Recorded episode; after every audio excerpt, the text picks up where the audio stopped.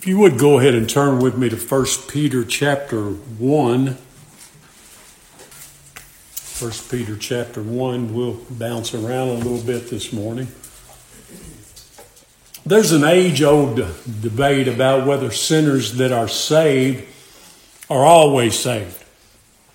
I've heard it all my life growing up in Southern Baptist Church. I've been asked the question many times do you believe in once saved, always saved? I love what Brother Mahan said years ago. Well, it all depends on who saved you. You see, if the Lord God in heaven saved you, then you're always saved. Many call this the doctrine of eternal security. It's the position that when a person makes a profession of faith in Christ, they can never lose their salvation. Yet there are still many who believe that they can lose their salvation. So let me say in the beginning, there's a great difference between professing, declaring, claiming to be saved, and actually being saved.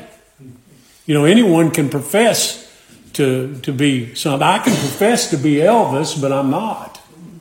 Many believe it's possible to um, lose one's salvation while, while others believe it's not. But both believe the Bible supports their claims. So I agree with Brother Mahan. I believe it comes down to this. If your salvation depends on you in any way, then it can be lost.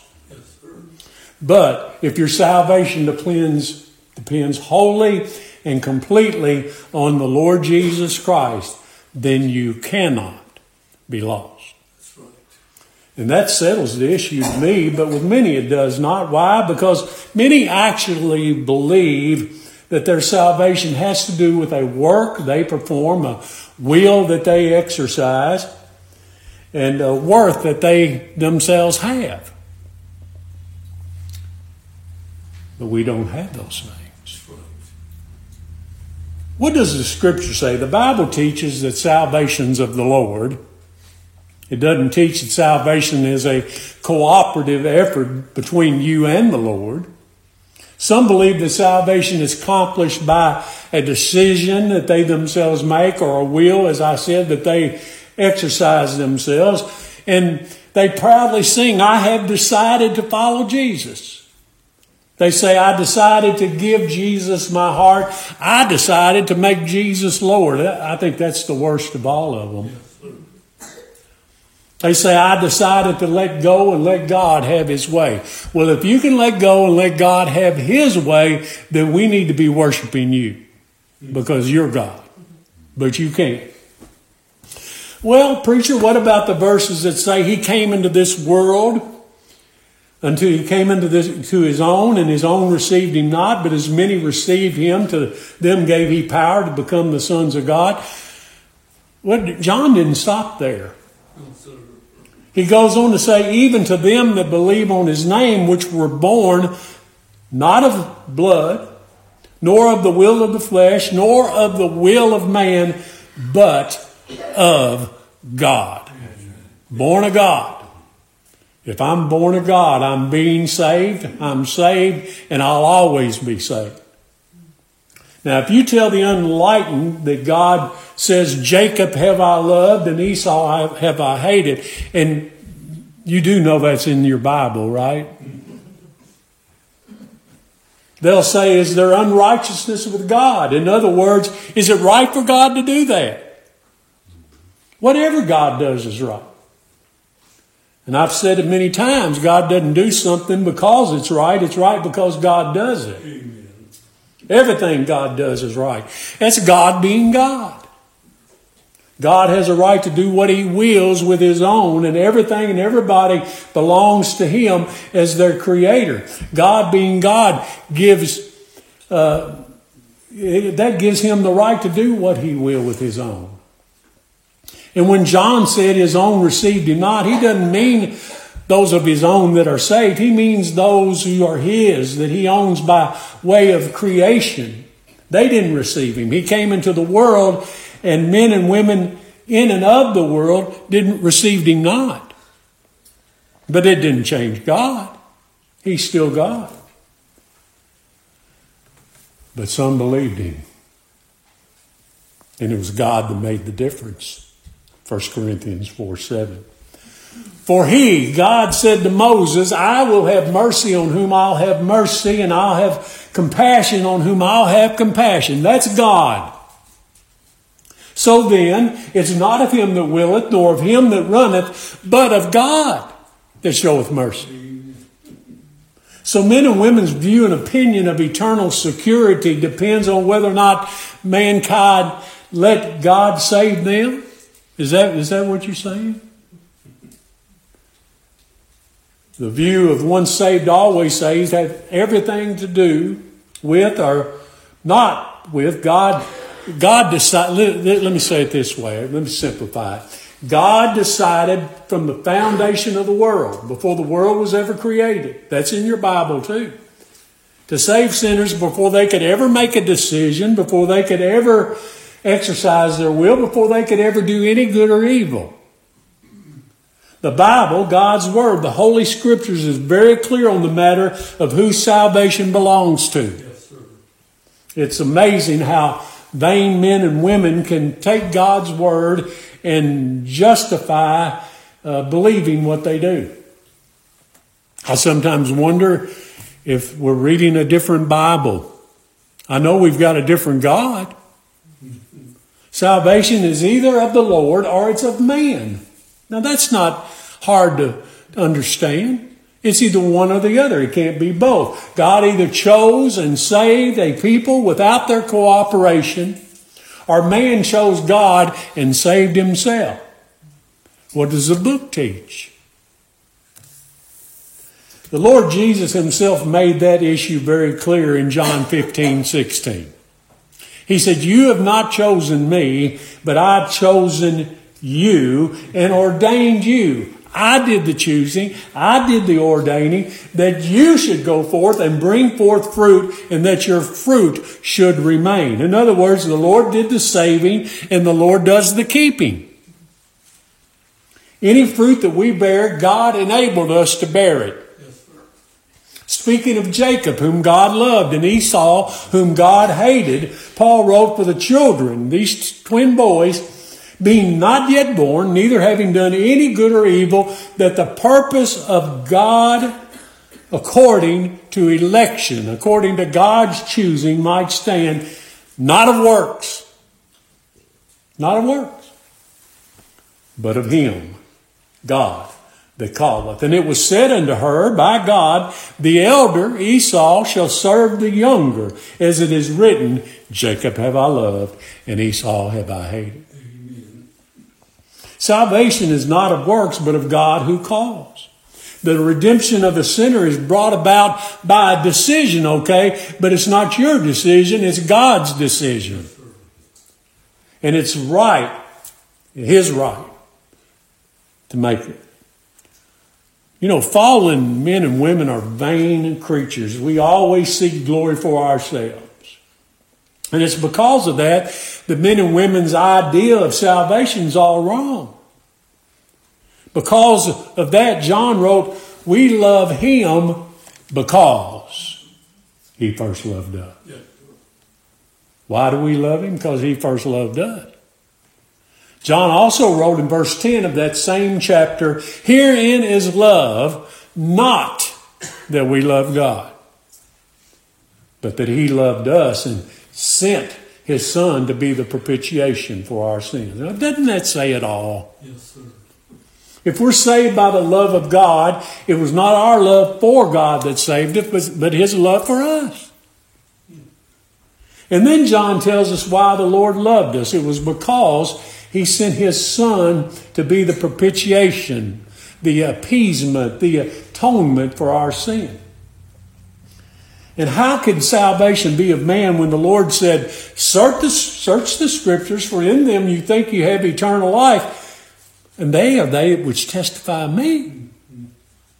And you will not come to me. Now there's there, there there's God's opinion of your will.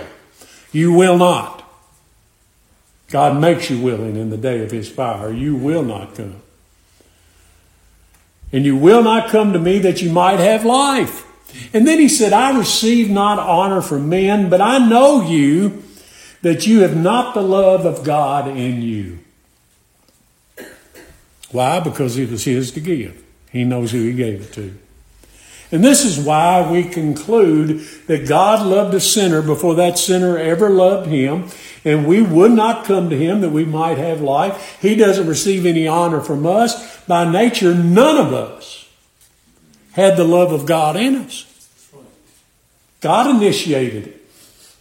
Now, I pray this morning in the few minutes that I have, I, I, the Lord might shine some light on the subject of eternal security for you who yet doubt. First, have you ever noticed uh, that when someone asks uh, about your spiritual state, it's always in the past tense. They say, Have you been saved?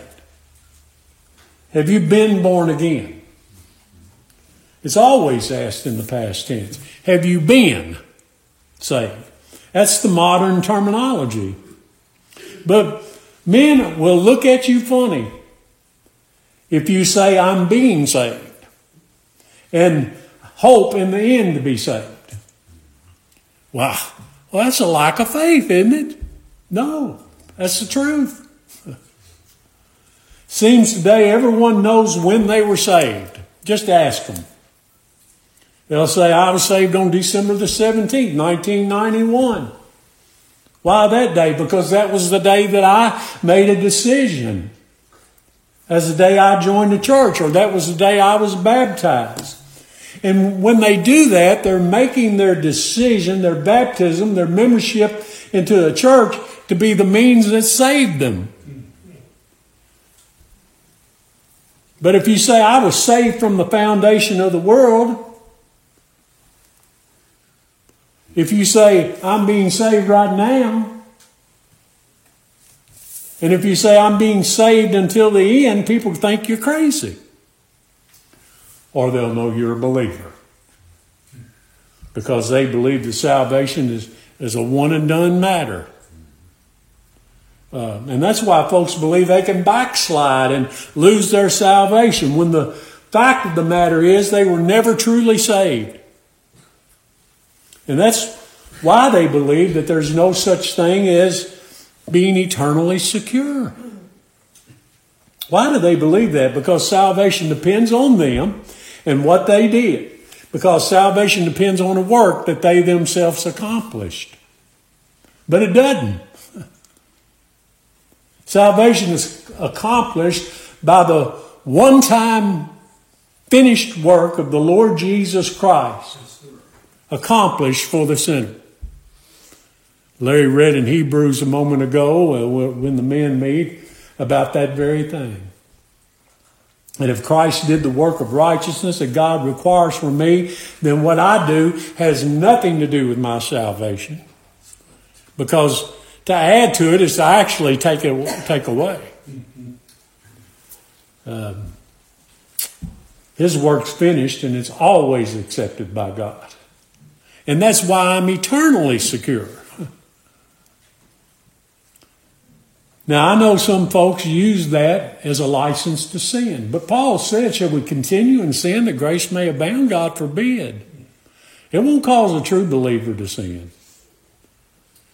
And this, this is where a sinner can find peace and rest and comfort and some assurance. Because salvation is not dependent on what they do. It's totally dependent upon what Christ has done. And God stamped his stamp of approval on it. God accepted that work. And we're forever saved. Forever saved. Now, the first, uh, so with that long introduction, my, my text, as I said, is in 1 Peter chapter 1, or begins here. Look at verse 23. The first clue to what I've said about the present tense of salvation, being saved, is that word being. Not being, being. Here in 1 Peter chapter 1 verse 23, Peter writes, being born again. Not I have been born again. How are we being saved? How are we be born? How, how are we being born again? Well, first, it's not of corruptible seed, he says, but of incorruptible seed. So immediately ask, what is this incorruptible seed? Well, it's not that corruptible seed that you cast into the earth and it's first got to corrupt and rot and de- decay and then it's quickened and then it rises and brings forth fruit. That's corruptible seed. That, that's why we can't save ourselves. There's no life in us until God gives us life. Our seed has been corrupted by sin. We're polluted. We're depraved. We cannot be uh, be born of blood. Our blood is polluted and corrupted. We can't be uh, born again by our will. Our will is in bondage to sin. We will not come to Christ that we might have life because we're slaves to sin and will not come. And even if we would, we can't because we don't have the ability to come because we're dead in trespasses and sin. Isn't that what the Bible teaches? We are born, though, born again of incorruptible seed, given by the grace of the Spirit of God. That pure and incorruptible seed, seed with no sin, no pollution, seed that has never been corrupted by the world. It's void of any temptation by Satan. It's seed giving life with no guilt. How do we receive this incorruptible seed? It tells us by the Word of God, which liveth and abideth forever. That's why we're forever saved by the Word of God, the Lord Jesus Christ Himself, who is the Word, and is the only one who's able to give us an inheritance, making us heirs with Him in all things that belong and pertain to God. Christ is the Word of truth. And we asked with Thomas, how could we know the way to the Father? And the Lord said, I am the way and the truth and the life, and no man cometh to the Father but by me. And if we're saved by Christ, the incorruptible seed and the Word of God will, you, you will be forever saved. Why? Because He liveth and abideth forever. See, this is not a hard message, is it? Look up at verse 18. For as much as you know that you were not redeemed with corruptible things as silver and gold from your vain conversation received by tradition from your fathers, but with the precious blood of Christ as a lamb without blemish and without spot, who verily was foreordained before the foundation of the world. Ordained to be what? Our substitute, our sacrifice, our Savior, our surety, but was manifest in these last times. Why? For you. For you that believe. Who are the you spoken of here? Verse 2 tells us. Peter wrote this letter to believers. And he says in verse 2, we're told to the elect according to the foreknowledge of God. The Father through sanctification of the Spirit unto obedience and the sprinkling of the blood of Jesus Christ. And Peter confirms this again in verse 21 who by him do believe in God that raised him up from the dead and gave him glory, that your faith and hope might be where? in God, not in yourself. So, what do we have to do with being saved? What do we have to do with being born again? Nothing. Not a thing. Not a thing. Verse 24 For all flesh is as grass, and all the glory of man is as the flower of grass. What does the grass do? It withers, and the flower thereof falleth away. But the word of the Lord endureth forever. And this is the word by which the gospel is preached unto you. You see, friends, the preaching of the word of God is what reveals these things to us. That's why I wonder sometimes if folks in religion ever uh, read their Bible. You know, a lot of churches discourage it. So called churches. And anything that we do is a result of God giving us life in Christ.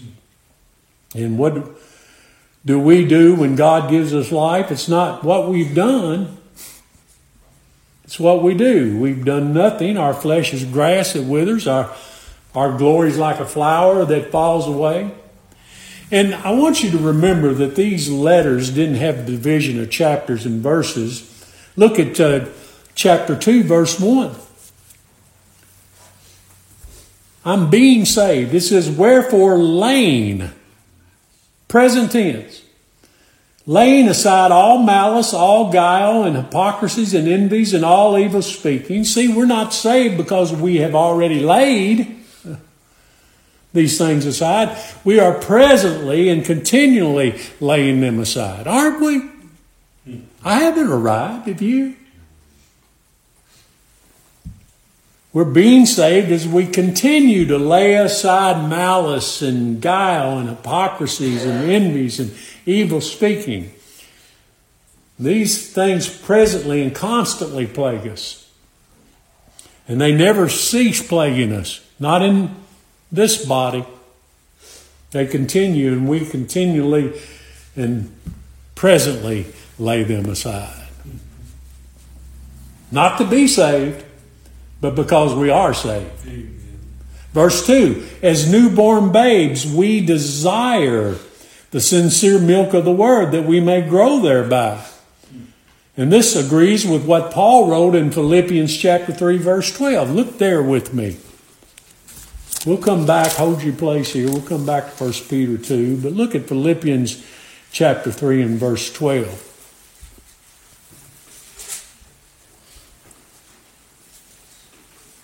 Paul writing here says in Philippians 3, verse 12, not as though I have already attained, past tense.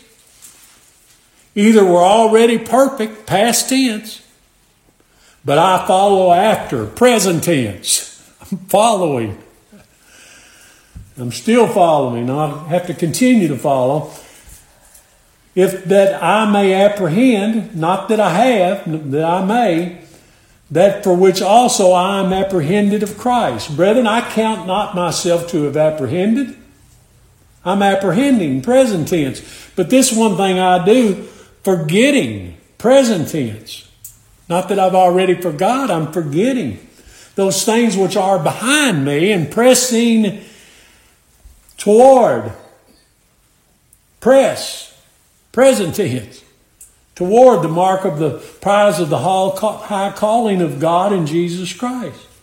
So, let me pause to ask you again have you been saved or are you being saved? God foreknew and chose his people before the world was. God called them in the course of time.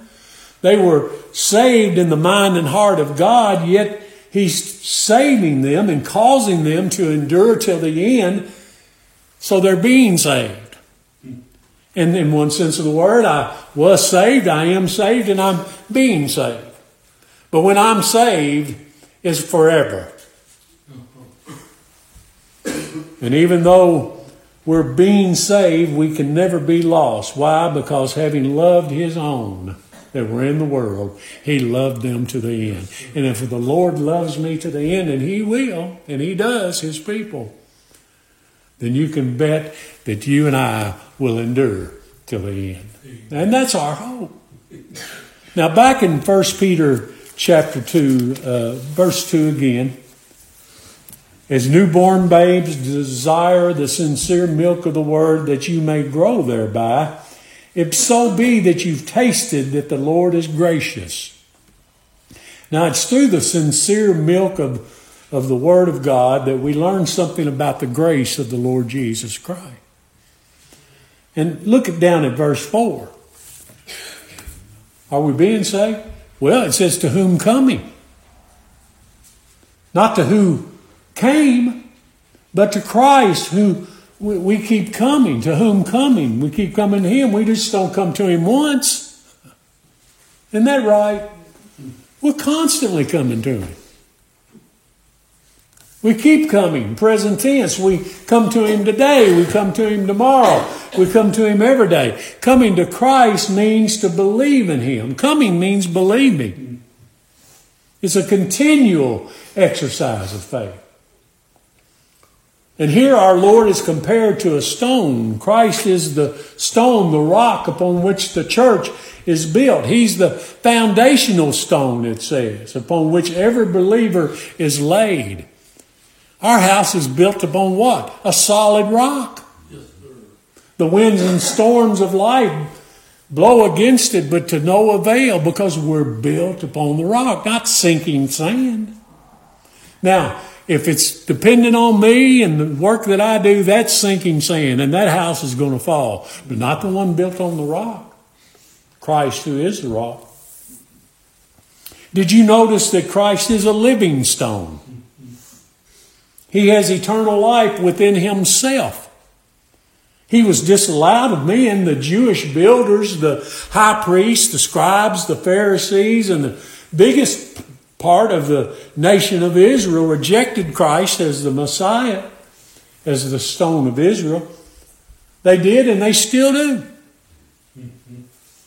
They, he's not their foundational stone of life, but he's mine. They're still seeking life in the law and among their dead works. But their unbelief doesn't make the faith of God without effect. We looked at that a couple weeks ago. It doesn't change God. You can declare and jump up and down and say, There's no God, there's no God, no, there's no God. That don't change God being God. Men still rejecting. They will not have Christ to be their foundation stone, their solid rock, their sure foundation. But I sure will. I sure enough will. He's my only hope. And verse 4 tells us plainly that he was chosen of God and what? Precious. Oh, isn't he precious? To the believer, he's precious. That's where our acceptance lies.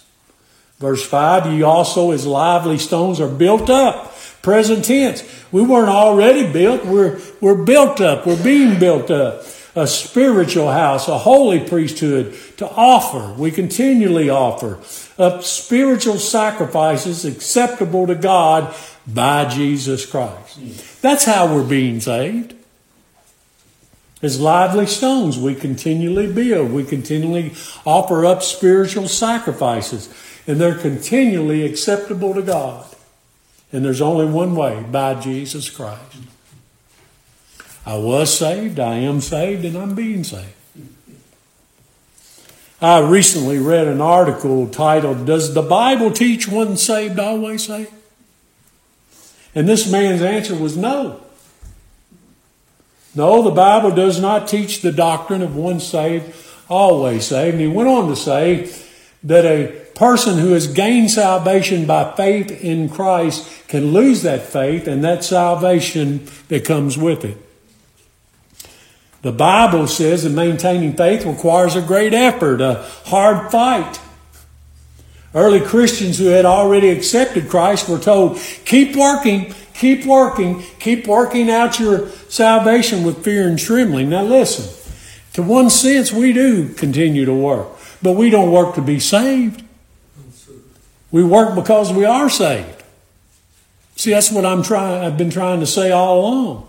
If we stop then we were never saved. Why do men quote this particular verse and leave out the very next statement, which is the hope of every single believer who's encouraged to do good work? Paul finished that statement with, For it is God which worketh in you both to will and do his good pleasure. Present tense. Friends, we are being saved. We're being conformed to the Christ's image. We're growing in grace and in the knowledge of the Lord. I mean, a baby doesn't come out of the womb a full grown man or woman. No, they grow. God is working in us both to will and do His good pleasure. Now, I want to show you something else uh, found in Hebrews chapter 6. Uh, again, keep your marker there. I, we may come back to, to it. But look at Hebrews chapter 6 and verse 4. Now, I know you've heard these verses. I, I want you to look at them in light of what I'm endeavoring to say. Hebrews chapter 6, verse 4. It says, For it is impossible for those who were once enlightened and have tasted of the heavenly gift, that being Christ, and were made partakers of the Holy Ghost, and have tasted the good word of God and the powers of the world to come, if they shall fall away, to renew them again unto repentance, seeing they crucify to themselves the Son of God afresh and put him to an open shame. Now, what does that mean? Well, hear me on this. If it were possible for a person to be saved and lose their salvation, it's not. But if it was, that person could never be saved again. You know what it says? Those who believe that they can be saved and then lost and then saved again and then lost and then saved again, they don't want to use this passage to try to convince anyone. For if that was possible, according to this passage of Scripture, you could never be saved. It's impossible to be saved and then be lost. Well, preacher, what about those who profess to believe and trust in Christ that depart from the faith? Some who have professed faith in Christ for a very, very long time. Those of you that have attended here for a while, you can look around this morning. You can see folks that attended here for 25, 30 years that are no longer here. I've seen it time and time again. What about them? Well, I just have to put it bluntly. Eh, unless the Lord brings them back, they were never saved. They never were saved. John said they went out from us, but they were not of us. For if they had been of us, they would no doubt have continued with us. But they went out that they might be manifest that they were not of us. What are you going to do with that? If they'd been true believers, they would have continued and continued and continued. Oh, we get our feelings hurt sometimes. Yes. But we get over it and we continue because we're being saved. We're growing in grace and in the knowledge of the Lord. And we still pray for those folks. We still hope they'll return, and maybe some of them will. I sure hope so. But friends, you can't lose what you never had. That's right. Now I leave you with the words found in 1 Samuel chapter 12, verse 22. You don't have to turn there. You probably know this verse. I quote it often and I love it. I love this verse. It gives me such hope and comfort and assurance.